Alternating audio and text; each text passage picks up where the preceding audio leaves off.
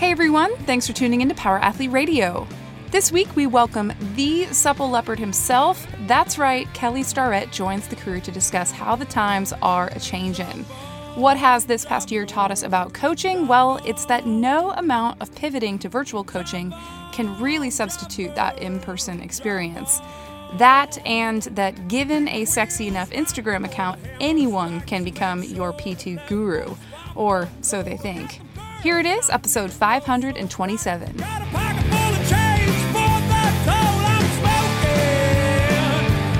I think you have to. One of the things I think parents know that we do is we slide, like so many things, we slide into these agreements, sort of, and then you know back in. Like holy moly, I didn't realize what I was getting into. Instead of sort of coming in, you know, our girls have to turn in their phones, for example, in the evening.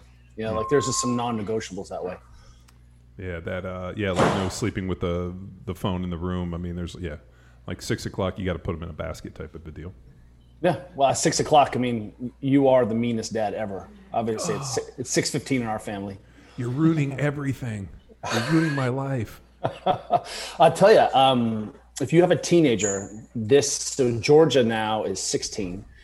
Um, John, God has- damn it, I feel old.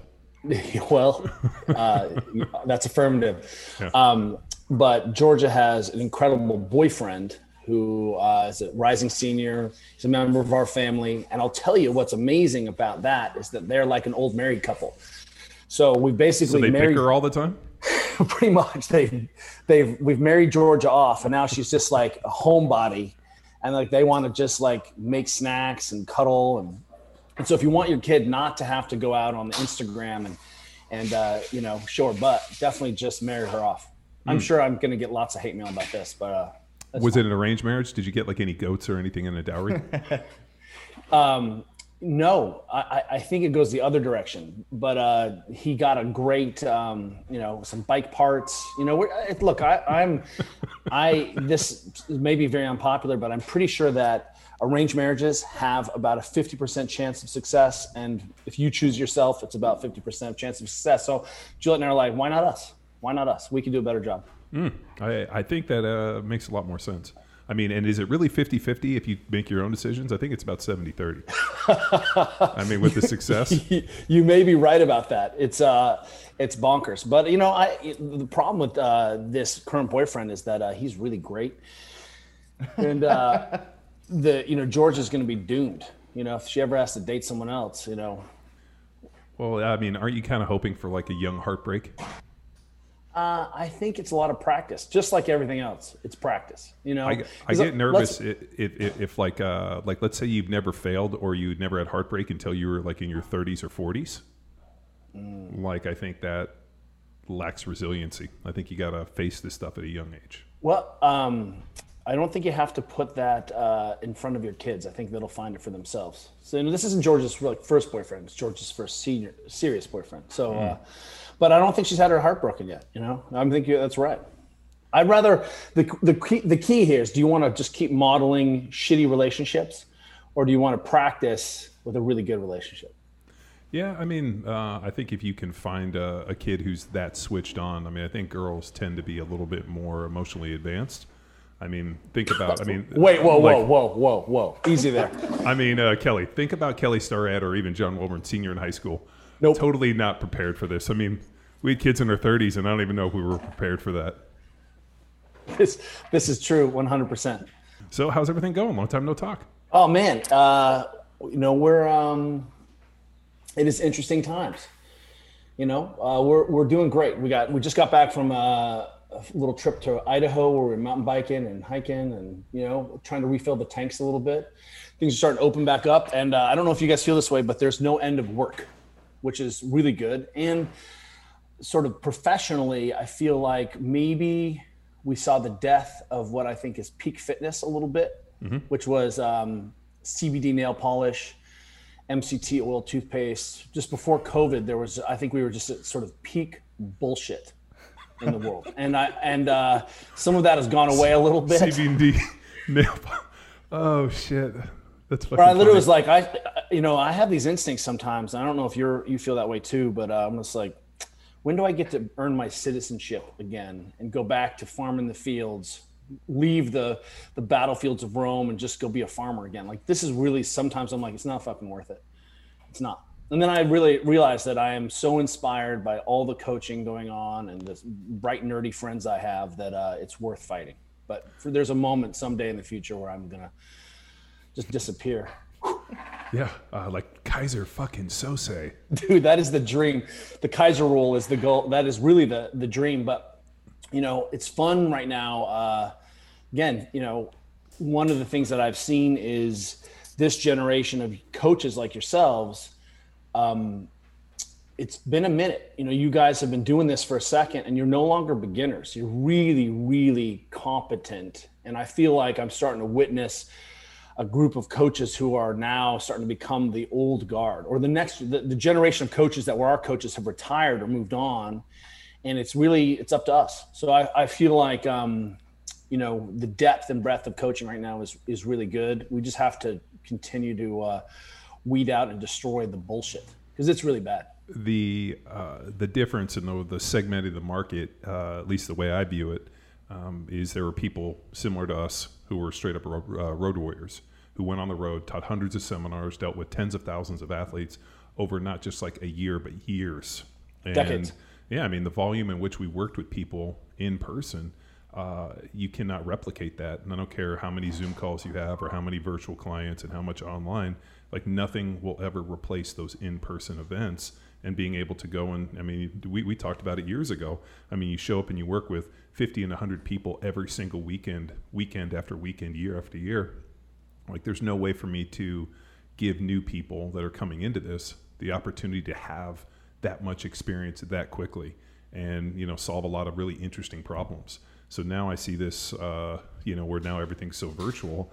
I almost see that there is like um, uh, I guess you could say like a vacuum of really good stuff, and now it's just become fucking gimmicks and nonsense. Yeah, I, I really like that. Um, I sort of one of my mantras right now is uh, show me your proof. You know, I'm like, oh, you really are the world's most elite physical therapist or the coach, or you know, you have sports in your title, and I'm like, well, who are you working with? You know, you need to show me your bona fides. You know, because um, what I'm seeing now is a lot of people who certainly, uh, you know, I think it was Rip a long time ago. Is like, man, if you if you just put a good athlete on a bike, they can get stronger. You know what I mean, right? And uh, you can give them, you know, all the Cybex machines, and they become monsters because they're already in, you know, genetic monsters. So it's hard to sh- see your work done at scale and to pr- know what you know. Like, are you proving it? So to something that you just said, I think is really relevant. There is that, you know, how do you know what you do works? Well we've we've run it against you know tens of thousands of people over decades. And at some point you know i can show you all of my you know all of my work. You know we um the recovery performance pt blend space has just become a, a dark dark space. And uh you know what this doesn't work that works of course you got it wrong you don't have my secret squirrel program is the best just like anything else. Sure. But one of the things that i'm always you know talking about with those people are thinking about is well who are you working with? You know can i see can i see how your model scales at a team level? Can i see how it scales at a university level? Can i see how it scales at the military level? You know how, how do we wrap our heads around the fact that your n is you know 20 and our n is tens of thousands and so I really want to see your work. And if you're proposing or professing that you are the shit on the internet, then uh, just show us your work. You know, and I think that's something we need to start asking people more and more. Show us your work. Who are you working or, with? Or if they had such a big market share, you would already know them. well, I think that's a really interesting point too. You know, um, we're seeing the big companies right now take a bite at fitness and health and wellness. Like Apple is a good example. So we sure. we were really interested in the you know Apple Fitness, and um, you know I think they're, I don't know if big tech companies are here to save us. Let's put it that way, right? I don't know if shoe companies are here to save us.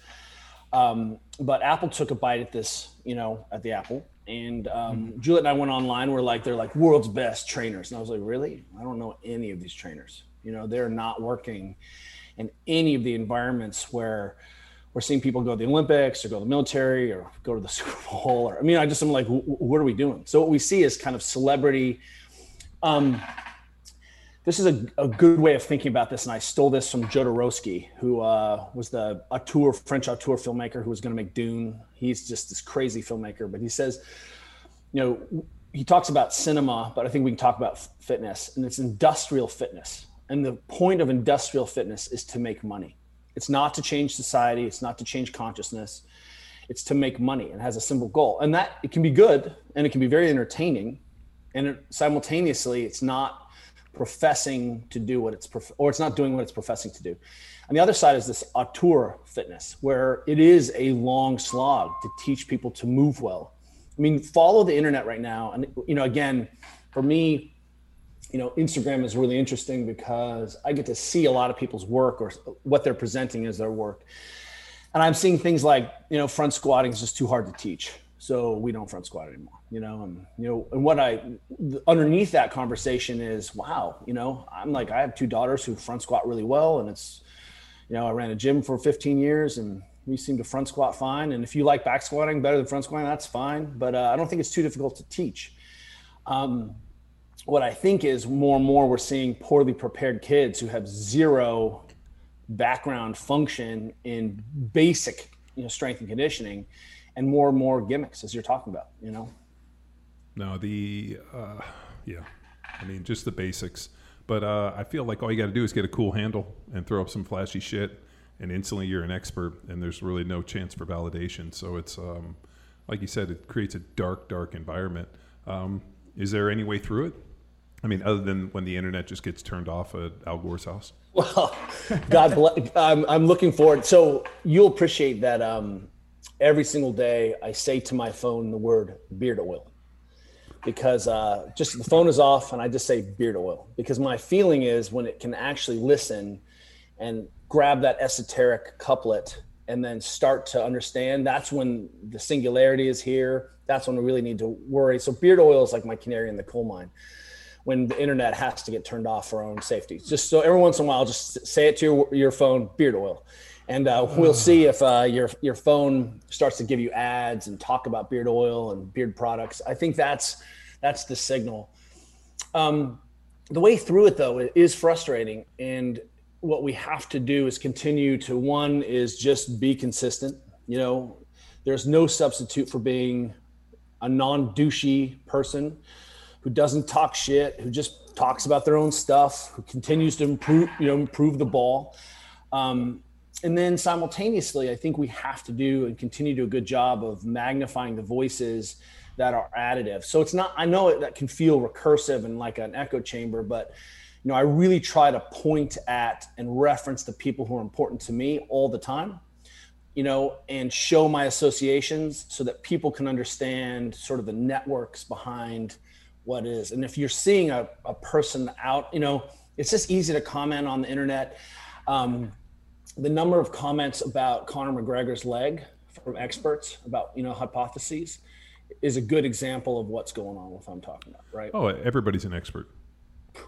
It's true, and and there's, you know, there's a great. I think it was in uh, what was the? It was in a uh, more right wing article, or right wing magazine, um, but it's called "The Death of Expertise," and maybe the National Review.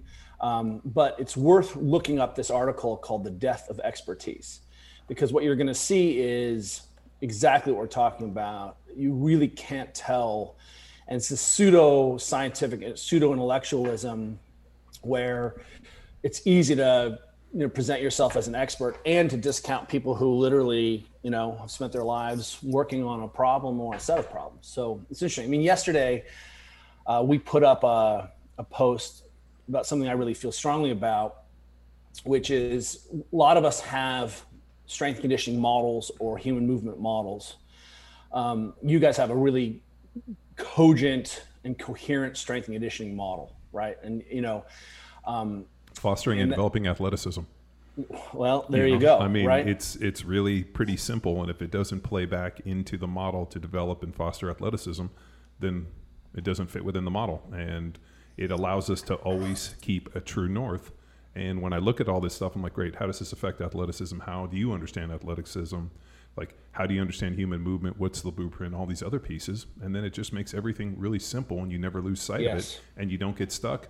And when you encounter new things, You bring them in, you try them out, you see how they fit. Like uh, we had Chris Stuff in here in the podcast room. He came and visited, and we were talking about um, his Kratos, the uh, the flywheel deal, and then he went on to talk about the world's greatest physical therapist, Kelly Starrett, loves this thing. And it was funny. He didn't even know that you and I have history and have known each other as long. And I was like, and he's like, oh, Kelly uses this thing, and he like went off about how much you dig it and this. And I'm like, I really dig the flywheel. I ordered, I ordered one. We have one uh, coming to us because I'm like, it's killer. I mean, like I can see the practical application. Other intelligent people will look at it and see the application too for how it fits within their model. And that's exactly right. And what we what we haven't done for people is given them a model for understanding. And any good model has to do three things. And this is so crucial. If you're trying to evaluate someone's, you know, ninja program that they're they're talking about, has to do th- three things. One, does it explain current phenomenon? You know, help me understand what's happening now. Does your model explain that, right? And your model definitely does. Does it make me a better athlete? Not am I better in the gym? That's cute, but we know that a lot of really the world's best athletes not really great in the gym. And something you and I've talked about a long time was something like CrossFit did a really good job of making great athletes look stupid and mediocre athletes look really good because they can go up and down and count to 100. And again, I love CrossFit, and don't get me wrong, comma. Well, well, what do we say? The greatest trick the devil the devil ever played. Substitute Greg Glassman was convincing the world that that work capacity and athleticism were the same thing. That's right. That's right. Well, no, no. I mean, and and if you think if you're if you're if you're ready to throw a CrossFit under the bus, let me introduce you to Peloton. Right. Let me introduce oh. you to, you know, anything where we can measure a wattage and you don't actually have to move your body in space or interact with another human being or have hand-eye, hand-eye coordination or be explosive. I mean, it's welcome to the game, right? Well, we're, there's there's no coordination aspect. Well, I mean, there's no coordination, there's no balance, there's no element. Just like hang on to the bike and pedal while interacting with your imaginary friends in your house. It's Sounds re- fucking awful. there was actually a Black Mirror about that, right? Dark Mirror about that episode. Did you see guys see that? Uh-uh. Where the guy's he's he's got to pedal away to earn credits to uh, like feed himself, and then he pedals to earn credits to feed himself, and like it's like a mouse on a wheel. Yeah, and the, the ads come on, and in order to silence the ads in your life all the time, you have to pay credits that you have earned on the bike. Like it's it's a really amusement. So I, I, think we're not far from there for sure. And uh, you know, I, I, think we have, and I don't know if this is, um, you know, an artifact. I, I think it's an it's a normal expression of every maturing system that we become obsessed with a thing until it matures. In the gym, you know, some of you guys listening grew up in football programs, rugby programs, classic track and field programs where you were exposed to real strength and conditioning. You know, I'm like Bart Starr, you were exposed to RIP, you were exposed to West Side, you're doing something a long time ago. You know, you were an Olympic lifter.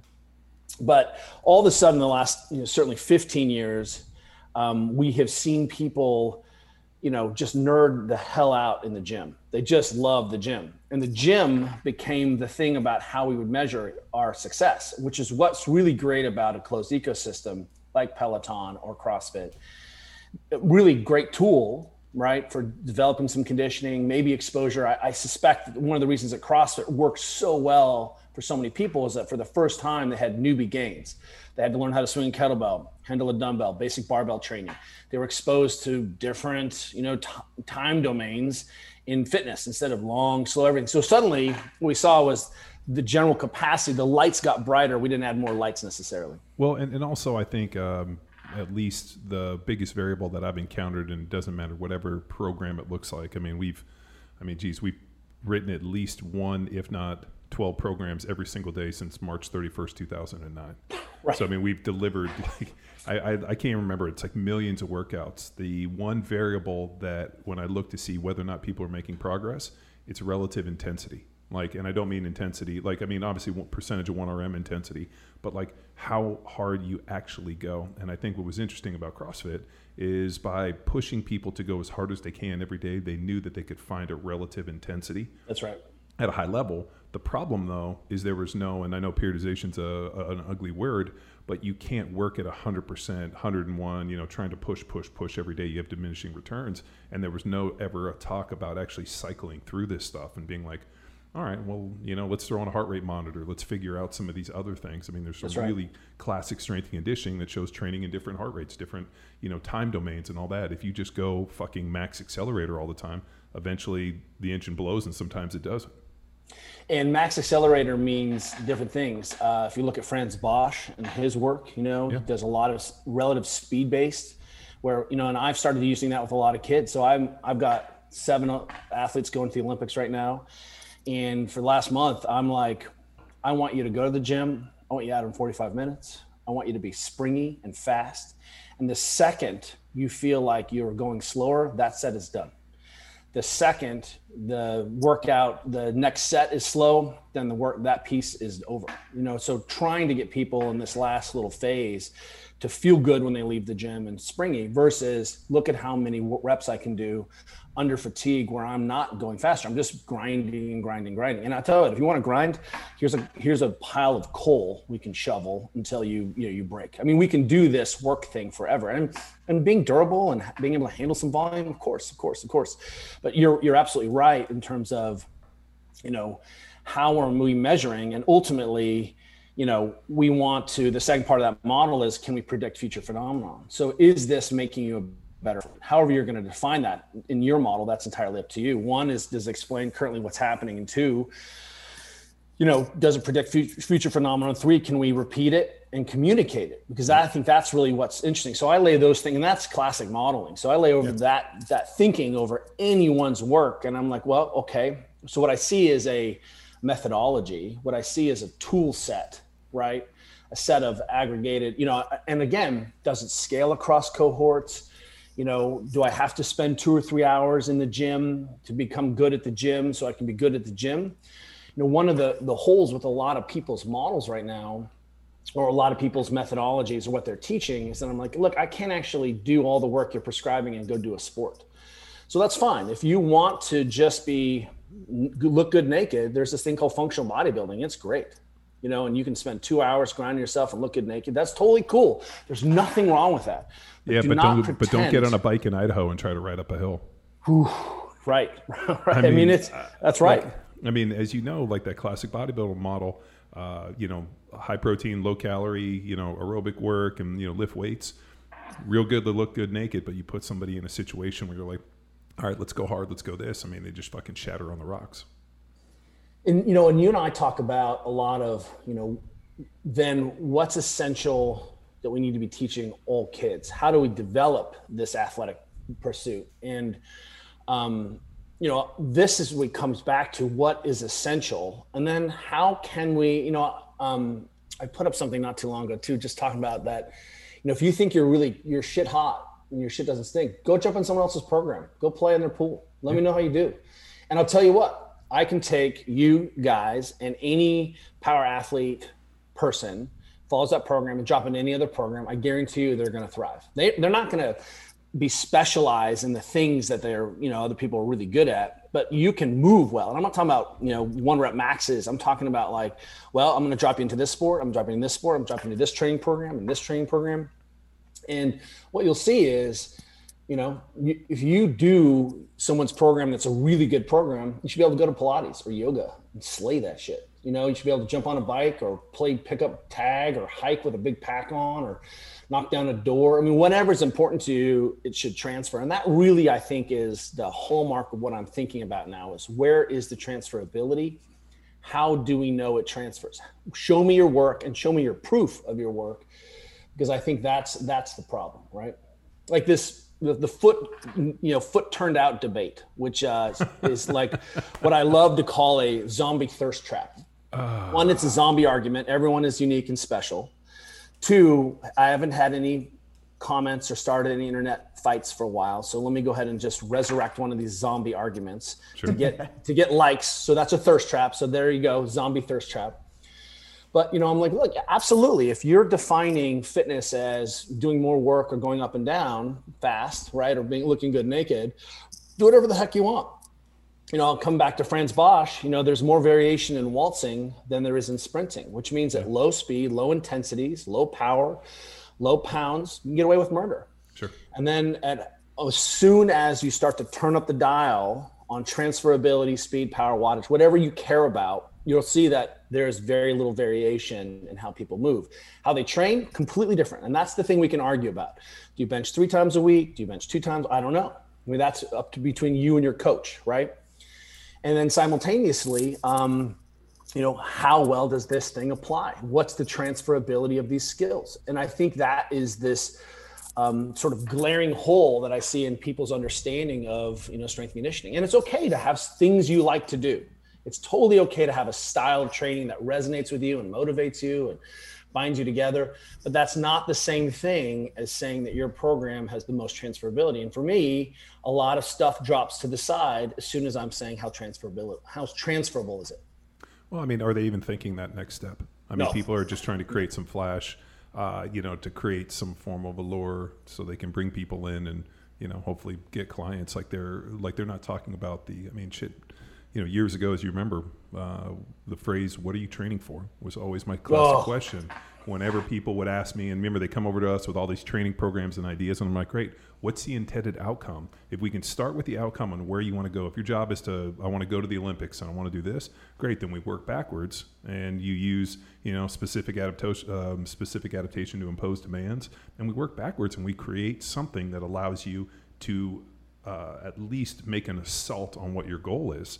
And all too often, whenever we ask people, I'm like, great, okay, I'm, I'm hearing all this, but what's the intended outcome? How are you using this to further your people for whatever their goals are? And at that point, it just becomes crickets because there is no forethought. There's no end state, end game, and then a work backwards. I mean, think about uh, you know everything within the mobility in this. I mean, like we got super geeked, as I know you did, into um, figuring out that a lot of problems that people are running into just comes from weak feet and hurting people's feelings and being like, maybe if you did some stuff to focus on your foot health, focus on strengthening. Because remember, everybody got stuck in this like collapsing knees and glutes and this and this. And it's like, at the end of the day, fucking weak feet, fix your fucking feet. And now all of a sudden, every time I click on Instagram, there's some new Instagram dedicated towards foot, the foot. And I was like, fuck, man, like 10 years ago, we've been, 20 years ago, we've been talking about this. Now all of a sudden it's becaught. I'm like, what's next?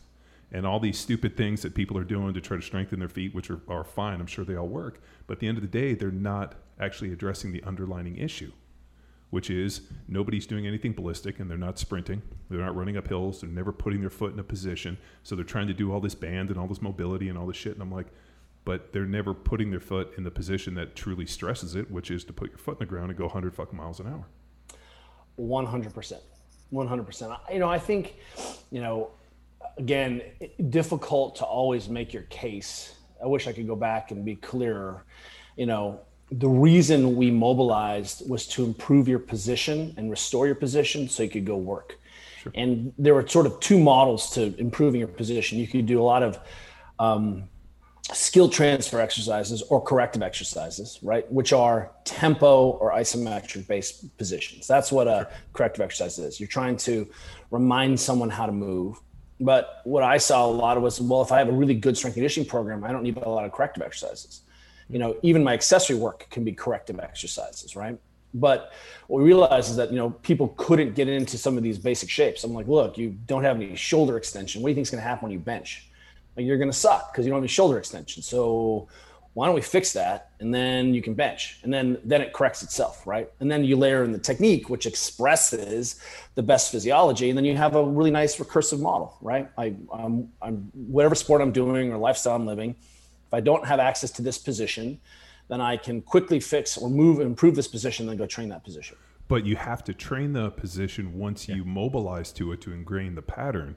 And so where we got fucking wrapped around the axle is that people were not they were basically over mobilizing and Oh, not yeah. actually using it in a meaningful way. I'm like, hey, if we work on all the shoulder mobility and then you don't go do anything to ingrain it, or you know, we're working on the hips or whatever it is, and you don't go squat and do something that actually uses it in a meaningful range of Yep. motion, Yeah. then uh, there's no way to crystallize it and use it. It's just basically fucking jerking off uh, you know, twice a day, you know, mobilizing yourself when I'm like, this doesn't make any sense. I mean, we No, saw that and- we talked about this with the Rolfing and also the um, fuck man, we've had so many conversations on this with the yoga people where they were so flexible and passive range of motion, but the minute we put them under load, they had no range of motion and act, you know, to actively load any of this stuff. Well, that's why, you know, uh, one is you're 100% right. And two, the goal always is to um, create a more durable, functioning person, right? Again, so how are you measuring what you're doing? And, um, you know, I, I think you really bring it up that, you know, we need to make sure that, you know, if, if we if we even took a step back and we're like, well, what are we really doing? Well, here's position. Here's what I think every human being should be able to do. And if you're a hyper specialized athlete, you know, going to the Olympics, we're still going to work on the, improving your positions, but there are some positions during sports specific training that we don't have to worry about as much. We keep an eye on minimums but if it's a sports specific training, the only goal is to improve your sport. Then we have general physical preparedness training, or um, you could call it, uh, you know, general adaptation training or general preparation. Right? It's not necessarily GPP. It's sort of a, a step up where we're we're off season. We can begin to reclaim some of our positions and shapes. But what we really need to make sure that we're keeping an eye on is do I have the range of motion to be able to do what a normal human being should do? Can I control that range of motion? And so that was the definition of mobility. Do I have the raw range of motion? Do I have the tissues that allow me to put my arms over my head? And then do I have control over that? And then suddenly, you know, if you peeled back a layer and said, well, look at, you know, what is it? Okay, here's a position I value. Well, how can I challenge that position? Well, what we've traditionally done is challenge it with load. Just make it heavier and heavier and heavier and heavier until your position falters, right? Well, that doesn't really look like sport one of the things you brought up is that ballistic, i.e., speed. Can I do this fast? And we see a lot of people. I see a lot of isometrics, a lot of things on the internet where people are training, and then as soon as someone tries to do something fast, their mechanics fall apart. And so, one of the easiest ways to see whether or not you own a position is to add speed to that to that position, right? Suddenly, I'm like, oh, you're pressing. That's good. Now push press. Oh, elbow flare, back noodle. Okay, now we understand you don't understand that position. Now do that when your heart rate's a little bit high, right? You know, one of my friends invented CrossFit early on. He would go run and deadlift. Do you remember that, John? I mean, I yeah. think you were doing that in NFL a long time ago, right? Uh, yeah. No, uh, no, we, we would actually, uh, one, I never pulled a deadlift off the ground my entire NFL career. I only RDL'd, and then we would rest, and then we would go out and try to sprint as fast as we could. Weird. Yeah, and what weird. you see is you're challenging position with fatigue your challenging position, but you still have parameters. Not hey, like as soon as speed comes down or we've lost our technique, we're done. And is here's the amount of you know, hey, you're gonna bail, you know, you're gonna bail for the next you know 20 minutes. Continue to move these piles of rocks, right? There's no demand, and so we end up is less springy, less powerful. But then we can say, well, can you do this? you know, under a little volume conditions. You can do this under a little you know, metabolic demand, suddenly I'm like, hey, you're going to have to do more than one rep or five reps. You're going to every once in a while need to make sure you can swing that kettlebell 10 times or 20 times. But then I can say, well, can you handle it with a barbell, which is a closed torque system where I can create rotation off a fixed object. And then I also need to be able to do it with an open torque system where I have to create all the stability proximally because I'm handling a dumbbell or I'm swimming or I'm grabbing a kettlebell.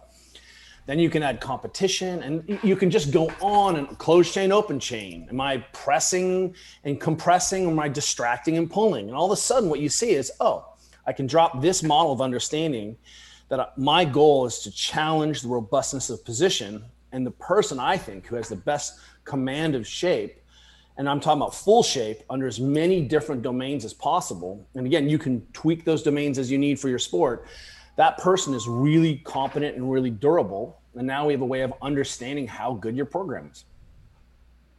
So, how's the knee feeling? You know, it has been, I can't believe I waited this long. You know, um, I was taking things. So, every, if you don't know, I just had my knee replaced in October. Um, I was skiing seven years ago. This is, I love the internet. Everyone's like, see, mobility doesn't work. I'm like, yep, oh, doesn't Jesus. work. And uh, you couldn't stretch that. I was like, nope, couldn't stretch it out. I had these gigantic chondral defects in my knee and no meniscus. And it was just like grinding bone on bone. Well, it's like when I had my surgery and uh, you were in there and he took rocks out of my knee. Uh, they made little popping noises as you pulled them out the port. Yeah. Like, like, you know, um, and what's interesting is you didn't have pain in your knee and that was such an important moment for my development as a young physio and i was like we have to stop using pain as the only metric of is this good or bad just do a bunch of work as soon as you have pain then we're like oh maybe that's not good like we need a different set of you know benchmarks to figure out you know what can we improve? Do we have access to position? And you know, you had no pain in your knee, you just couldn't bend your knee. That was your main concern. Like, hey, I'm just having a hard time playing the NFL without being able to bend my knee all the way. Yeah, because I had a rock in there jamming in the joint. Um, Super weird. The the other thing which is, is kind of come to fruition is um, the popliteus muscle in the back has calcified, mm. and so yeah, when it calcified, sure. it uh, it basically put these osteophytes that are acting like a uh, like a door stop on my knee Yep. So um, I go and I have this guy work on it like every week to try to get some pliability back in it, and it's amazing. He works on it for like three or four minutes, and instantly my leg goes straight. And then I wake up the next day and it's this. And I've talked to a couple docs.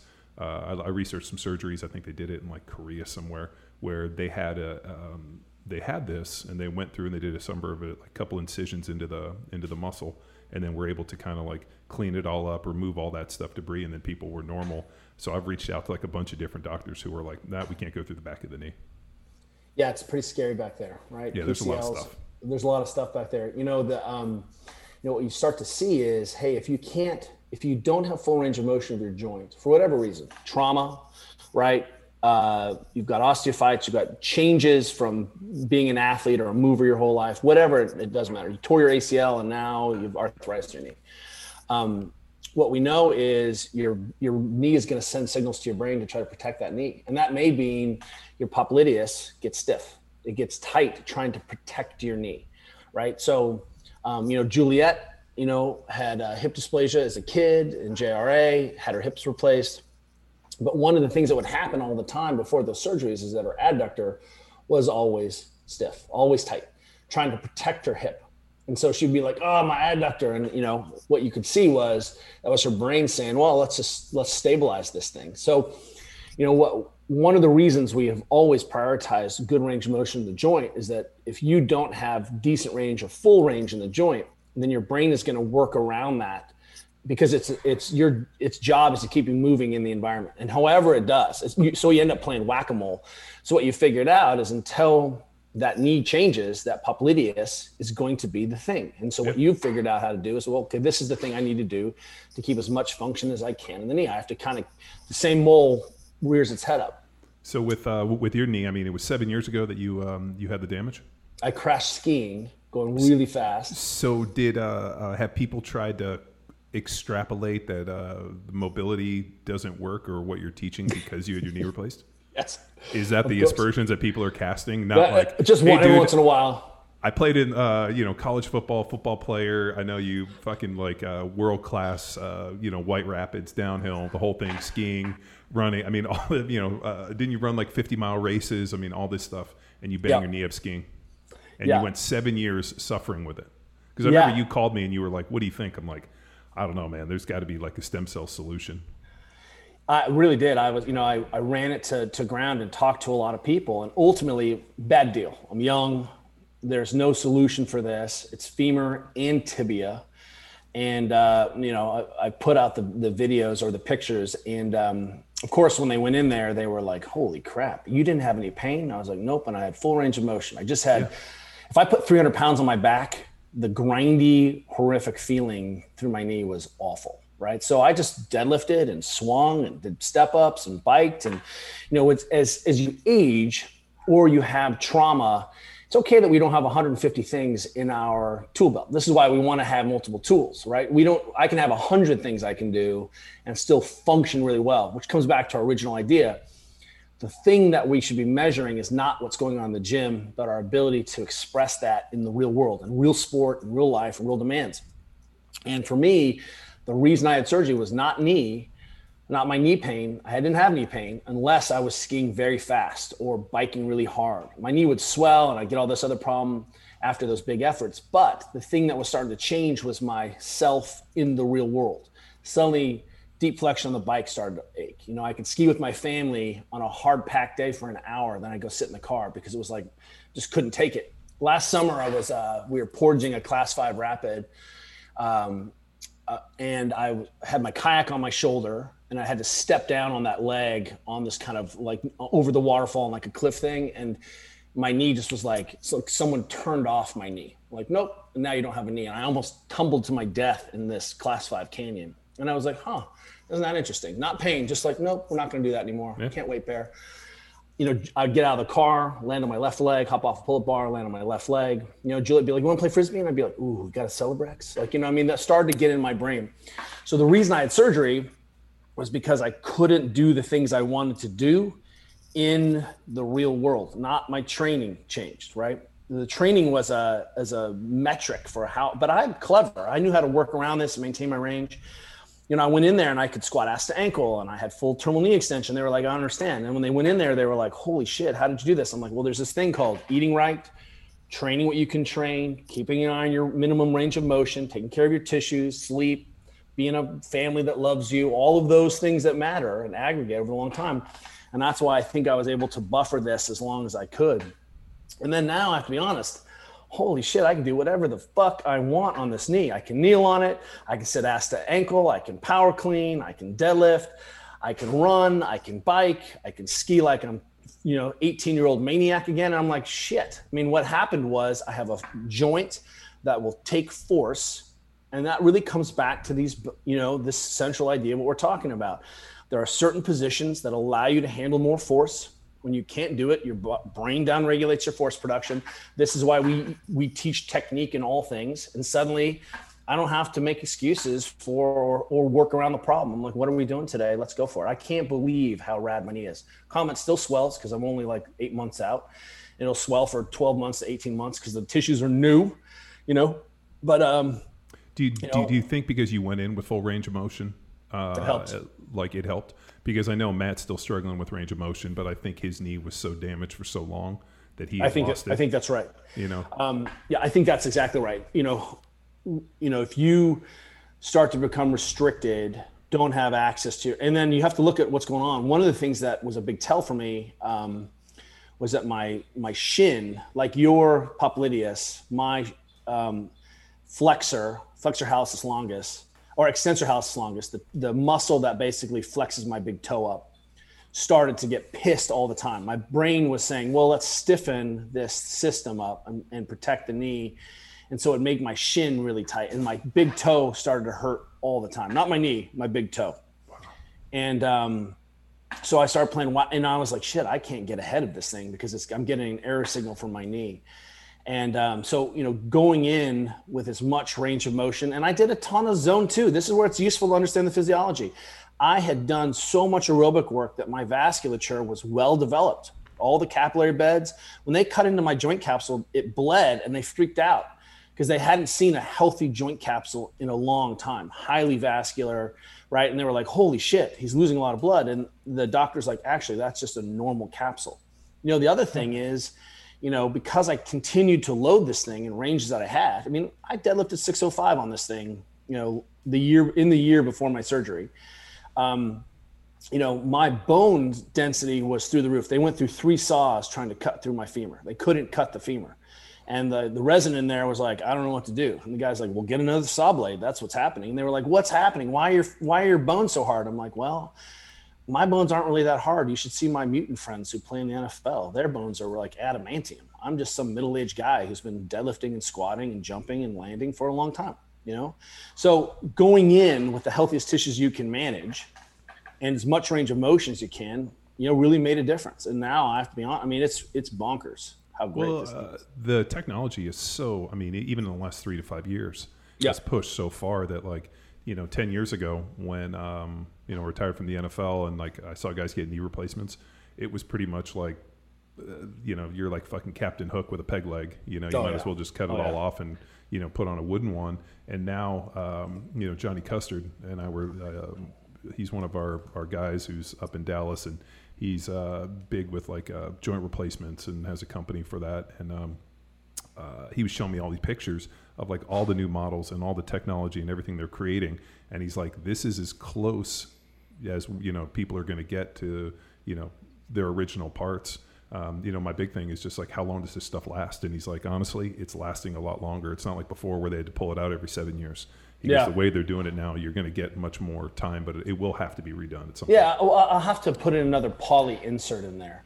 And that's when I start to say, well, you know, what are the movements that are going to put the biggest strain under the mechanics, right? It's not biological, it doesn't self replace. It turns out running is one of those things. A little tiny range of motion, repeated, what is it, 400 steps every 400 meters, something like that, right? It's a lot of, of, you know, duty cycles very quickly. So I go run hills, but I don't run, right? I go sprint the hill because sprinting is a thing that humans need to be able to do. So I expose myself to sprints regularly. I push the prowler.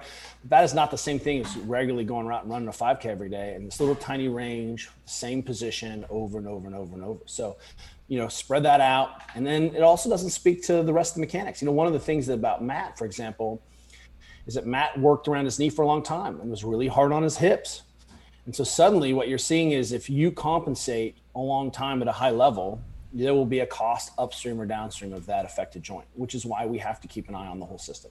And sometimes, look, this is the cost of being a superstar athlete. You know, you're going to get injured. That's that's you know, you have a choice. You can either you can either just duck, bubble tape yourself, live and live you know a sedentary life and die horribly, or you may injure yourself. You know, using what your body's doing what your body's supposed to be able to do. Yeah, the uh, thing I used to tell people is you have to be willing to set your body on the altar of, you know, athletic, the pinnacle of athleticism, and set it on fire. And if you're not willing to do it, don't do it. I mean, you get you got to make that deal. You know, uh, and it is interesting. Um, we we rode yesterday, and uh, George's boyfriend uh, is on the mountain bike team. He he uh, six one two ten superstar, and uh, that kid on a mountain bike like gives me the heebie-jeebies. Like he's you know endoing off things and flying down. He's like, I just don't really feel fear, and I was like, mm, must be nice because I feel fear these days. like I remember how that felt. I remember being 18 years old. I mean, like, what are we doing? I, like, you know, it's fine, you know, and uh, it's pretty. I mean, the people riding with Yannick were, uh, it was, you know, we were all just like, holy crap! They're like, I don't think he touched his brakes once on this long, long, long, long, gnarly downhill. You know, meanwhile, you know, I've got, I'm white knuckling it, you know, trying to keep up with my, you know, my girlfriend's boyfriend. Impossible. But uh, I, you uh, know that the Uh, brain. S- Saturday, uh, we went over to some friend's house, and uh, he has, I think they're called YT. Uh, they're these like multi, you know, uh, dual suspension, uh, front and back suspension bikes, but they have like a battery assist in them. oh yeah. Dude, I got on this thing, and you're pedaling, and it's like uh, superpowers. All of a sudden, I'm like flying up, and uh, we started cutting down and like going. It was a lot of fun, and I'm like, God damn, this is. Uh, this must make mountain biking way more fun, you know, just you know, sloshing to the top of the hill and Oh, yeah, like, yeah. oh fuck, this is great. I'm like, awesome. And then I jumped on a skateboard and I thought I'd tear it up for a second. And t- totally hit a rock and fucking landed right on my hip and my arm and was like, that's why I don't skateboard anymore. So I don't skate. Yeah. Uh, you know, I try to remind people, I'm like, hey, you weigh 130 pounds. When you go to the ground, when I go to the ground, it's not the same thing. you know, and what's also uh, interesting, or something that's come up, you know, is is I, you know, one of the things that you used to do really good, do a good job of is, you know, you're you work in the military, and you had guys who were going to be in Afghanistan. You'd be like, let's take 10 pounds off you. Let's make sure that you have a bigger aerobic engine, right? You're like, oh, you're going to Afghanistan or Iraq and you're knocking down doors. Let's put 10 pounds on you. Let's take let's take our eye off that aerobic engine, make sure that you are explosive and gnarly, right? Yeah. And but somehow we we think happens now is that we all need to have one weight and we're at that weight all the time. And that is the way we measure success, right? And I have to maintain my strength, peak strength all the time. I'm like, what's again, what's your goal? What's your task? So Juliet and I have become like mountain biking has become our default, you know, pleasure sport. Like we ride and ride and ride. I work with Specialized. Um, this is what we do. It's what we're going to do. Is we're old people, but Juliet and I definitively have the wrong bodies for mountain biking. I'm 238 pounds. I'm as skinny and lean as I've ever been, but I am bringing. It's like dragging a kettlebell behind me as I walk. That's how it feels. and like, you know, I look and I have a watt meter on my bike, and I look at my friends. I'm like, what what watt you wattage you putting out? They're like 170. I'm like they're like you, and I'm like 350 watts. So I have to double your wattage to keep up with you. And this is also the lie of Peloton and the assault bike, and right is that you like, oh look at your wattage, but you didn't have to control that that body in space. And now I'm realizing I'm like, wow, I'm I'm trapped in this dumb big body. Well, or you just get a bike that has the electric attached to it. And then, uh, like, I'm not kidding you, dude. I uh, I got on this thing and I I, own two of them, man.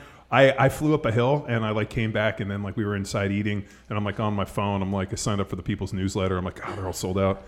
I'm like shit, I'll totally get one of these when uh, when they come back in. We have um, Juliet and I have two Levo SLs, and so they make mountain bikes that have basically like for you and your weight and size, I would be like you need the full, you need the 500 watt option, right? The 600 watt option. But we have these these mountain bikes weigh 37 pounds, and they only put out 250 watts. Which, and if you've ever rode before, or on a rowing machine, or ever been on a Concept 2 bike, you understand how much 250 watts is. So giving John Welbourn plus 250 watts evens the field. It means that you can suddenly not just go below carbon, like you, it's not just redlined. Like where we live, you know, from our house to the trail is 800 meters, and it's straight up for an hour. So sometimes we're like, "Do you want to ride?" And Juliet and I are like, "Whew, man, I don't know if I got it to like peg the meter for you know for an hour." It's just the entree. You jump on the the e-bike, and all of a sudden, it can be a recovery day. It can be yeah. an aerobic day. It can be zone two, and that means you can do more work, right? I mean, what whoever does lifts the most, the most fresh, the most often, the win. Whoever can do the most work and remain the freshest wins. I mean, so what we see is, man, this is a great tool to get people out there and to give access to suddenly where you and I are riding and you're like, dude, I'm not going to do this. The cost of getting in, it's going to cost me three days. I've just redlined for, you know, I've been toxic. And for a bunch of middle-aged guys or strength athletes who people who like to lift weights, it suddenly gives us access to the backcountry. And I, I'm a huge fan of it. Yeah, no, I, um, I couldn't agree. I, you know, like I, I think I have a, a Santa Cruz downhill bike that um, we would take up to Mammoth all the time and just bomb down oh. hills, and then you take the gondola up, and it's, it's fucking the best thing ever. And your heart but, rate, you're weirdly high over those four hours of bombing. Uh, the whole time, like, so when I was young and I bombed it, it was just like, how fast can we get down there? The whole time I'm going down, I'm like, please don't let me hit this rock. Please don't let somebody come out in front of me. Like, please don't let me fucking break my neck. Like, I like like I have this whole like. Uh, um, it's like this please conversation. Like I'm just waiting for somebody to kind of like come across and just. I'm like, please don't let me kill this person. Uh, you will. You would kill them. Oh, uh, 100%. So, like, now, like, as a, you know, like when I was in my 20s and we do it, it was just like, how fast can we get down? How many rides can we get up and back? And now it's, and last time we went was a couple years ago. It was like, oh, please don't let me kill this. Don't let me fucking hurt myself like the last thing I need to do is end up in an emergency room and the kids are fucking like buzzing around. But what are they like? Oh, 60 know, pounds and they're like, oh, I fell. I'm totally fine. I'll get right back up. If Julie, if I hurt myself bombing downhill on a mountain bike, my wife will kill me. Like that is not an okay solution. Like, wait, wait, wait. You went off a sweet jump and you hurt yourself, and I'd be like, nope, didn't hurt myself. I'm just just have a broken bone. I'm totally fine. I'm fine. it's sticking through. It's, it's compound fracture. I'll be fine. Smells. It's beginning to smell of almonds, but just ignore that. so, dude, uh, I I got a couple quick questions. Oh yeah, yeah. No, I was just gonna ask. Um, yeah. So, cross or San Francisco CrossFit shut down. Rest in peace. What a great run we had. Juliet and I. Amazing got more out of a gym than any two people deserve to have out of a gym. What a great great run we had. And I can't imagine taking any available space we had in our lives right now and going back into a gym. That would just crush us. Uh, yeah, the day, I mean, the day I sold my gym was, I never went back. I mean, it was the greatest day ever. Well, you know, one of the things that uh, I was always worried about was, well, you know, it was my test kitchen and teaching hospital. So if I pulled that out, you know, would I would I lose credibility? And then COVID just made clear that that's yeah. not case. and then also I was like, wait a minute. A, all my friends have gyms, and B, I'm in a lot of high performance environments all the time. You know, so uh, you know whether you know, I mean, I don't know if you guys watched the England soccer game last night. You know, England is a TRS team. You know, I get a lot of feedback about what's working and not working. You know, so we I have enough places to test my theories now all the time. You know, my my living laboratory is going on. So I didn't need the gym, but you know, whew, that was tough one. That that really uh, that was expensive and brutal. And we, you know, uh, San Francisco, as you know, is a little bit uh, a tough place to do business. Oh yeah, they definitely make it. Um, it's not for the weak or for the uh, the meek or the people that are not fucking heavily invested. They they uh, California is just one of these places. It's so hard to do business. Uh, that's very true. You know, we had three more years on our lease. Um, it was very stressful. You know, um, this is this just goes to show you that you cannot cheat your physiology. You cannot. Uh, last summer, um, you know, maybe it was August, September. We're uh, we're gearing towards, you know, how do we manage this? We, Juliet and I just basically had piles of money that we'd set on fire every day. That was called running a gym in COVID, where li- literally we were not able to access the building. We had three or four months where we could not go in the building, but we still paid full rent, all the insurance, all the utilities. And Thank what's you. crazy is the Presidio is owned by the U.S. government. Mm, you'd think so, right? Who- But they just would they be like, no, sorry, we're we're a government agency and we don't have any control, and you know, so they just let us fail, and we we we literally just we we had as many conversations as we could, but um, there's a little stress going on, you know, with taking care of our coaches and our people, and you know, 15 year business, and uh, I developed hiccups. I burned a little hole in my stomach, and I hiccuped for 11 days straight. I don't know if you've uh, if you know No. what that's like, but that would be hell on earth. Oh God. And uh, I think it, I think 11 days because that's how long it took for the Prilosec to work. But also, I finally f- figured out that I put myself on a horse trank dose of gabapentin, and uh, that seemed to stop it finally. So, uh, but you know, my point is, you can't. It matters, nutrition, sleep, and I just, you know, I, I, I ten things my point is, it was very stressful, and uh, Juliet was a champion partner in this deal. But uh, you know, San Francisco CrossFit, no more. Rest in peace. All right, Tex, what do you got? Well, in 2019, y'all rebranded from MobilityWOD, world renowned brand, into the Ready State. So I'm just curious about that rebranding process. Did the one, did the mission mission change? And two, what are some brief challenges that y'all ran into to remind people who you were? Such a, a fair question. Um, so one of the things that we saw was that as we realized that we had information that would help more and more people, MobilityWOD was a technical term that did was non-specific and didn't sort of capture what we were doing. Mobility workout of the day was it was made more complicated by this company called GOWOD and ROMWOD, which you know GOWOD basically took our course, took our book, and then put it into an app, and they did a crappy job of it. So really iterative, poor iteration, but also by making that name, you know, just sort of drafted on us. And ROMWOD, which was they're fine people, but um, you know, did you know, range of motion workout of the day. That's not confusing at all. And uh, you know, yin yoga, and suddenly I was going you to know, say Ashtanga Yoga. When I looked at it, I was like, oh, I, this was Ashtanga Yoga. It's Ashtanga Yoga. That's exactly right. Which is which is fantastic. Yeah, which And- is great. But but once again, let me just say that that was a conversation we were having a lot of. Well, why are you different than ROMWOD? I'm like, well, we're fundamentally different, but we have very similar names because they name themselves after us. So um, one is that we knew knew we needed to change our name just because you know remember the CrossFit when you were CrossFit something or other, and then you didn't have any control over your brand and I can come train at CrossFit Balboa and train with John Welbourn. I can go down the street to blank and blank CrossFit, and it was the you know people are like, aren't they the same? And you're like, well, they're a little different, but uh, you wouldn't know because of the name, right? I think that's fundamentally a problem with you know this model, that old model. Um, so we also realized that um, you know we wanted to cast a bigger net. I was really we- hoping for you guys to rebrand as Flash Mob. Oh, I tried to buy Dick Wad, and it was already taken. I think I might own that. yeah, that's I'm pretty sure I. You I'm pretty sure I might have. you should have called me. I would have given you the URL. I'm not surprised that you're the person who owns it. So uh, it's not too late. We can still do something with that. Um, you know, one of the, you know, E.O. Wilson, um, evolutionary biologist, evolutionary psychologist, one of my favorites. And he has this idea that the highest calling of, of science to inform the humanities. Like we're supposed to use science to change people's lives, right? That's ultimately what the highest calling of science is. And there's pure science we should have, but a lot of science should be to inform our lives.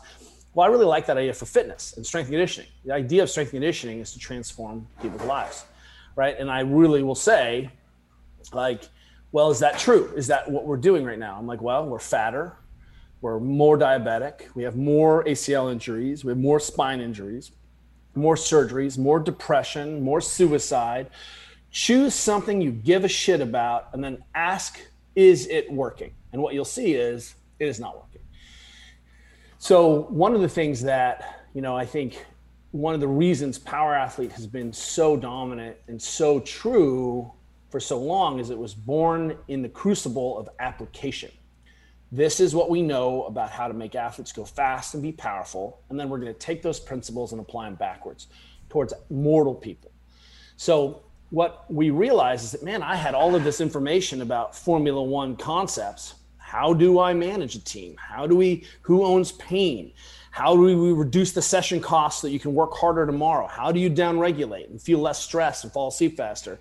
And what I that my my laboratory was sport and performance, and that was the only thing. Because remember, there's more variation in waltzing than there is in sprinting. So I live in sprinting, and all of a sudden, I was like, well, let's go ahead and try to help the rest of humanity. Let's apply these lessons backwards to moms and dads and families and kids. And that necessitated a change about, you know, being what do you want to be ready for? And, you know, the um, I had defined ready state in the very first set of notes I had ever created in the course after working for uh, as a small as a young intern for the John Welbourn CrossFit football course. Very um, true. Uh, very true. I, and you know what? Kelly was such a star that CrossFit got so scared they like a week later gave him the course that he had been fucking pitching to them for like two years. Yep. So, dude, uh, Kelly pitched him this course. Ah, we don't want it. They show up, they see Kelly present with me, and he had his course the next week. Like it was uh, true fact. It, yeah, no, it, it was like first of all, fuck them, but two, congratulations but it, it's so amazing that those people wouldn't move until they saw something yeah. that they got. I mean, it, it, was almost let us know that we were doing something right. That's right. When they were that scared, we were like, "Oh fuck, I guess we were headed in the right direction." that's, how, that's how you know, right? So um, it's the Ali G, right? If video games have taught us anything, when you encounter bad guys, you're going the right way. Dude, that is great. I'm going to give you credit for that twice, John. That is yeah. really fantastic. Yeah, um, Ali G. Ali G. Um, so you know, here we are. Uh, I, you know, was talking about saying, well, how do we, how do we create the most readiness with our athletes, given their life, given the demands of the team, given their injury history, and really good strength and conditioning. And when I when I say strength and conditioning, I'm talking about performance. Is really managing what you can manage and saying that's got to be enough. Let's let let's trust the athlete to go out there and be an athlete. So here's the best food we can give you. Here's the best sleep we can give you. Here's the best coaching we can give you. Here's the best movement prep. And then you're just going to have to control what we can control and some of that stuff we can't control. Right. That's, that's sport and that's life. So that was the original concept of the ready state. And, you know, when I was like, Hey, we really need to change the name. This was, you know, probably a year and a half before or two years before we changed the name. I just told Juliet, I was like, Hey, we should change the name. So we just, I'm just going to go into the URL and just change the name. It'll be fine. And Juliet was like, hang on, hang on. There's a few more steps there. And I was like, no, no, no, we'll just change the name. I just go to Instagram and I'm like, change the name. And uh, it, it's a gigantic process to rebrand. And um, it's like sticking yourself in the eye, you know, all the SEO, all the search terms, all and letting people know. Website, you know, social I, media. I'm, I'm, wearing the old MWOD hat because I was talking to my old school friends here, all the whole thing. And uh, you know, and we got punished. I mean, Instagram stopped us in place. You know, we were, you know, stratospheric growth. And then all of a sudden we're like, oh, we've been throttled just like everything else. And then just letting people know. But guess what? You don't win the internet. You don't win social media. It's just a tool. So if your whole value statement is how many eyes or likes, you know, good luck with that. You know, I mean, if you got paid for every like you had or every follower you had, that'd be a different story. But it's just a vanity metric. Well, and, yeah, and, um, and for a whole bunch of people you don't necessarily know, not interact with, and people that aren't really considered your friends. Like I always think, like if uh, if if there was an insight, like if you could list, let, like let's say your 200 friends, or like like people that that are close, like all of a sudden, if I put something out, I should be able to go to see the insight whether or not Kelly Starrett liked it, or Tex liked it, or our friends or people within it. Like I don't really care for a bunch mm. of people I don't know. Uh, you know, if, if if the people that are within my uh, established circle um, like the content, then isn't that a better indicator than a bunch of people who I don't know? I think it's. I think you're 100% correct. And um, you know, one of the things that we've always tried to do, you and I both, is we're always coached the back of the room. You know, I'm always teaching the back of the room because you know, pe- really smart people are listening, and and they may not be commenting, but they are consuming listening. So you're serving them. You're not serving the loud voices. You know, you're not. That's you know, to your point. You know, some Joe Blow person doesn't like it you know, it has nothing to do with my job. My job is to is to continue to teach. And I, you know, it's it's been interesting of late because, you know, we've seen TikTok and Reels change this algorithm dramatically. Like I can't wait to see John Welbourn on TikTok. I'm just waiting for that day. That's that's beard oil. That's the sign of the apocalypse. CBD beard and, oil. CBD, CBD beard, beard oil I mean, with MCT oil. Um, I, I think this CBD podcast and is going to be the, MCTB. this is this is the most uh, lucrative podcast ever. Kelly, uh, when you said beard oil, this is ironic because Tex and I actually talked uh, about beard oil the other day, and when Tex was talking about beard oil, I almost like kind of like closed my eyes and I shuddered a little. I'm like, you realize beard oil jumped the shark like uh, it's like the hey, I'm starting my beard oil company. I'm like, oh, that's that's fucking great. I hope sink your life savings into that thing because what we really need is fucking more beard oil. We yeah, we're going to use the CBD and Yeah, just well, and then when you brought it up, I was like, God damn it! just like, take CBD into your beard. oh, it's fucking. It's uh, I'm Oh, more paleo, so I use the coconut oil branded beard oil. Um, you know, it's just that's more organic. I, you've led me to my final question, Kelly, and it, it's on your teaching ability. So I've seen you speak a number of times. One in presenting your course. Two, we ran into each other. It was either NSCA or CSCCA. CSCCA. And then yeah, CSCCA. That was a small room. Do you remember that room full of like every strength and conditioning coach in college? It was like they're like, "Hey, you're up here," and I was like, "Oh, I'm in this room behind Cal Dietz. Oh, Yeah. there's five thousand people. There's three mega screens here." I was like, "Oh Yep. shit, here we go." And and then when we ran into each other last, at, I think it was HPS, the Human Performance Oh, yeah, yeah, Summit, yeah. something along those Yeah, lines for uh, the Army. Down That's in right. Bragg. And then you had your your PowerPoint up and was just like, "No, I'm just going to talk." And then you just work the room like a comedian. So I'm I'm curious of Uh, Kelly has, um, and dude, we've dissected this for years. Um, um, Kelly's dad, who's since passed away. I'm sorry about that. I know that was a big deal, but uh, he was. Uh, I, I remember you defining him as like a narcissistic person, personality disorder. He had Like he, uh, like- he was the great Santini. That's Yeah. all I need to know. Yeah. So He flew uh, fours, was captain of the football team. That's Yeah. right. He's a maniac. just his fucking legendary thing. And I'm, Kelly's like, I was smart enough to be around him to learn how to like influence and how to talk to people and how to mimic it a little bit. Because I asked you, I remember years ago, I was like, Kelly, like you connect so well, so quickly with so many people. Like, I mean, it's easy in like one or two people, but when you get in a room of a hundred people to be able to make those connections that fast. And I remember asking you, and you were like, learned it from my dad. comma, don't put your face in the bowl of guacamole. Like that was the, the difference as a line. What I think is I should put my face in that bowl of guacamole, but now what I think is, hey, I probably shouldn't do that. But it occurred to me to do it, right? That's the difference. Uh, you know, my mom was a professor too. And then I am a big fan of teachers and coaches. And so when someone is teaching or talking, I'm listening, but I'm also really paying attention to what they do, how they walk on the stage, they ask contact, like they make eye contact. You know, um, there's a meta awareness about teaching, and of course, you know, I think what the internet has done is it made everyone think that they are skilled instructors, right? And there's you just reps and reps and reps and reps of connecting.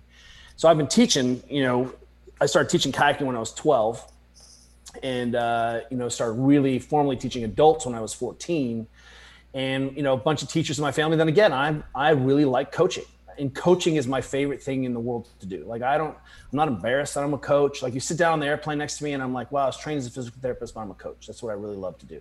And my favorite people on the earth are other coaches. I mean athletes are fine um, but I really work with coaches. That's the thing, you know. It's like people are like, "Oh, did you get to meet these athletes on so and so team?" And I'm like, "Nah, they're they're going to come and go, but the coaches, they'll stick around forever." So those are my people, and um, you know, some of this is, you know, it's easy to fall into the trap of I have this big PowerPoint and I'm just going to let that go. And that's just lazy. You have to really work. And I believe that, uh, you know, there's a, did you guys see the documentary It Might Get Loud with Jack White and the, and, um, uh, White Stripes, Jack Black of the White Stripes. And then, um, uh, the Edge is on there from U2 and someone else, and they're talking about guitars.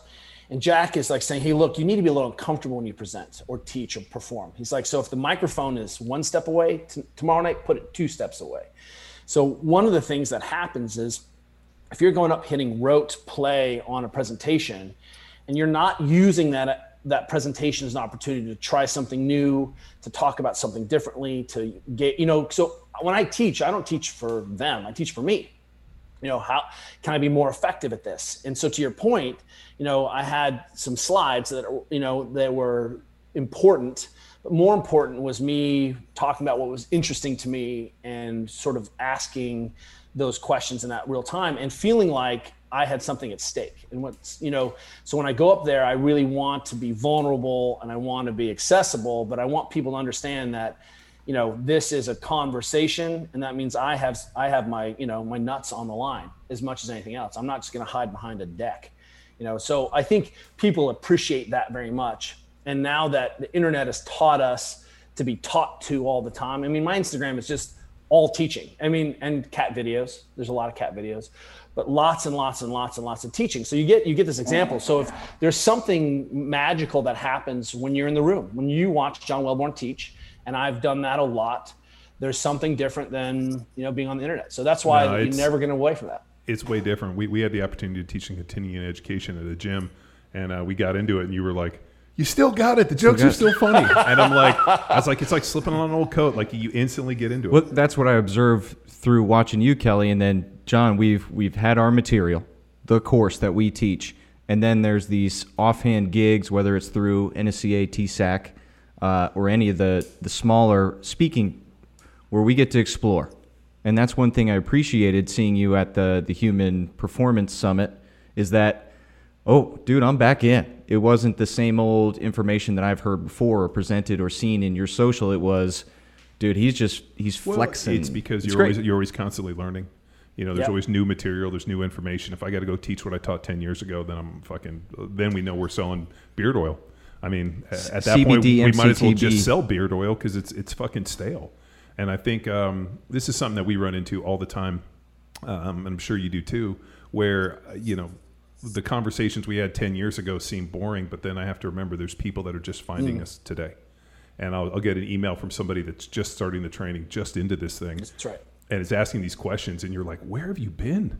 Have you been under a rock? Like, uh, no, like, I'm, I'm, just 16, John. And I, uh... yeah, and and dude, we, we run in all the time. I'm like, hey, this is where you start. Uh, follow this for about a year, and then send me another email, and we'll figure out the next piece of this. Yeah, you know, you bring up a really important point around context and experience, and um, you know, I think what's happened now is we have a generation of athletes and coaches potentially who have leapfrog real work. You know, um, there's no substitution for thousands of hours of working with coaches and being in a program and understanding the program. And, and probably, you know, the, one of the confusing things is that everything works in the beginning, you know, and so, you know, jump into a well-respected program and just live there for a while and make the gains and understand and try to understand what you're doing. Really look and try to understand, and then ask the next question and I think what happens now is you can just leapfrog ahead to some elite understanding, but you don't have any of the foundational sciences. This is why you can't just jump into a PhD program. You got to take basic bio. You got to have fundamentals of chemistry, and you know what we see is the hyper specialization early on. You know, one of the things that shocks me is you know, um, you know, right now. Uh, here's two two sports I'm working with, for example, in the Olympics. One is with a young woman named Kate Courtney I'm just you know tr- try to support her and her staff, and uh, she's our number one mountain biker and world champion. She's one of the greatest athletes I've ever worked with in the history of the world. Like she's just 25. She and her boyfriend Will, or fiance. I mean, this is the most savage woman who's owns her whole process, is on the team, and it's it's so motivating, inspiring to work with her. But that's cycling. So how well do I understand cycling, right? And then I've got these rowers on the other side, of the pair, and um, who are going, and you know I'm programming for them, and and because I am not just a cyclist, and not just a row coach, I get really understand um, what's happening, you know, in both pieces, and both pieces inform the other thing. Now add soccer in, and then add all the other sports that we get to touch. And what ends up happening is I develop this real generalist approach, where I, you know, I'm not just you know categorized or siloed into a certain place. So it really gives me opportunity to understand what everyone else is doing. And when Kate talks about her nutrition, I shut the hell up and listen because she's got the best nutrition folks on the staff. And I get to really be party to all of the information. So I jump into a new military group, a new team, and part of what I'm doing is helping them understand their system and help them identify spots where they can improve. And also the thing is they're showing me all their dirty laundry and all their methodologies which means that I get to take that information to the next group. And that is what gets missed a little bit, you know, like go, go to first from, you know, two months. Let me know. And I'm not talking about be a dilettante, like, oh, this program, Matt Fraser's program is new, so it must be better. Or, you know, I mean, like go to Matt Fraser's program, hang out there for a minute and really understand, then go to Rich's program, and then go really understand if you're a CrossFitter, and then go to Jason Khalipa's program or Ben Bergeron's program. What you'll see is you'll begin to understand what's going on but you it does take some experience. Unfortunately you cannot short that process and i want people to have a better depth and breadth and we're not doing a good job of that. Yeah I just had a flashback and one thing i encourage is budding coaches not just go and write program or follow the program like a beautiful opportunity in many internships in college, I had to administer someone else's program. Oh yeah. So things that I didn't see eye to eye with, and John and I, Yeah. especially when I was at University of Texas, Big D one. No, he was Oh calling me God, being it like, hurts! It yeah, like- hurts. My skin is crawling. like this is going against everything we know and i'm like ah it's But- because if you take the world's best athletes it doesn't really matter. They can play the fucking snare drum and they get better. So even like that's where you get into this with like you know oh so and so this professional coach worked with these professional athletes. I'm like uh, i'm not really that impressed. I mean you had a dude uh, where you bring him in and you're like all i gotta do is not hurt him and just get him to continue to do who he is. I mean it seems pretty basic. One i think this is really interesting. Uh, you know i want to as we talked about development is the right word um, i want to see how your program tracks if can i administer your program to children right? And different needs. And don't get me wrong it's not you know heavy bench for my you know eight year old daughter. Sounds but good. uh, right? But uh, they damn it that my girl's floor press you know? And um, but the idea is those positions are in there. The development is in there. And i should be able to understand. I should be able to take your program and scale it backwards and scale it forwards. And i should be able to see the through line. Um, there's a great book matthew fredericks uh, called 101 Things I Learned in Architecture School. And he has a, a concept in there called informed simplicity, which is when you start, there's only like a couple blocks. And you're like, this makes such sense, right? Oh, totally. Strength, nutrition, sleep, right? Whatever your blocks are. And then after you've been practicing for a while, there's like 500 boxes in your room. Oh, this is kettlebells and this is club bells and this is nutrition. And, and none of them are connected. You can't even see what the through line is. You can't see how they interact, right? The, the system is complex. And what you've done is added more complexity on top of a complex system, which is just horseshit. But then as you evolve, what you begin to see is what is essential and how do these things interact. And that really is the process by which you begin to see the best programs delineate themselves and separate themselves is I should be able to take a child and then have that child develop right into a high school kid, right into a collegiate kid, right into a pro kid. Of course, the pro has more experience and the technical, you know, they're more technical and they can do more advanced training and they don't, they need, they have slightly different demands. But fundamentally, position shapes, principles, you've been talking foot shape for that child from day one. You know, my girls all know what a good foot shape is. You know, yesterday Georgia had, you know, it's just the middle of water polo season. So I'm like, hey, G, I want you just to get your heart rate up a little bit on this SkiErg because that mimics our rowing, a little sprint, five calorie sprint, very short. And then I want you to do a paused, right, you know, front squat double at, you know, 55 pounds, where you, when you pause in the bottom position and you step on the gas, you're trying to go as fast as you can. And we did that until her speed came down in the, in the double. But that foot pressure is the same foot pressure I taught her to swing kettlebell with and press something over her head and step on them and do an air squat with. So she's heard the principles all the way through. And the only thing I do is add slightly more complex training movements on top to get the desired effect. But what we haven't done for people is said this is essential. What we have is people memorizing very complex dance aerobics with weights right? And they're they're not seeing how all of these things are iterative. And once you really understand that you can see why you know uh, louie simmons was such a genius with this conjugate model. Because it's the squat it doesn't matter except now you're narrow and now you're wide and now this bar is here but the foot pressure is the same knee pressure is the same back is the same.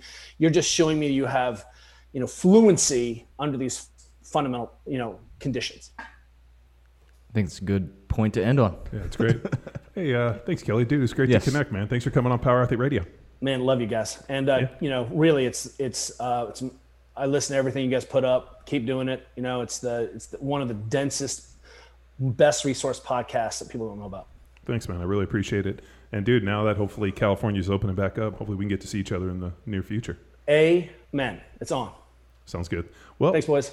Thank you. Yeah, Keyser, where do people go if they want to follow and learn more about? I know on the I mean, the uh, website. Like, I mean, uh, all you got to do is look out for the cloud formations. I mean, it'll drive you towards a ready state. I mean, uh, like if you can't find Kelly Starrett, you're probably not on the internet, or you don't, or you're in a coma. I like uh, you could just go to beardoil.com or little John, CBD, MCT. So we're starting our beard oil company. little John Organic. Welbourn, Or, uh, me John Welbourn.com. That'll Dick do. Dickwad Dickwad.com. If you wanted it, I. I would have given it to you. I should have known. Of course you own it. Of course. Of Nah, course. well, I, I got Johnny Wad, which Oh, I so think good. is hilarious because you used to call me Johnny Wad. Johnny Watt. Yeah, and Ask uh, me so- Johnny. Talk to me, Johnny. yeah, so all that type of stuff. So Amazing. Well, best to your family. You guys, great. Uh, really, thanks so much. And it's fun to uh, deep dive nerd meta coaching because sometimes I feel like this is the conversation we get to have enough. Cool, sounds good. All right, Thank you. thank you.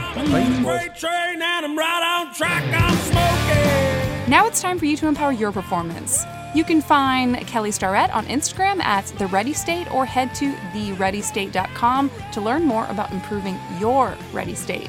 Until next time, bye!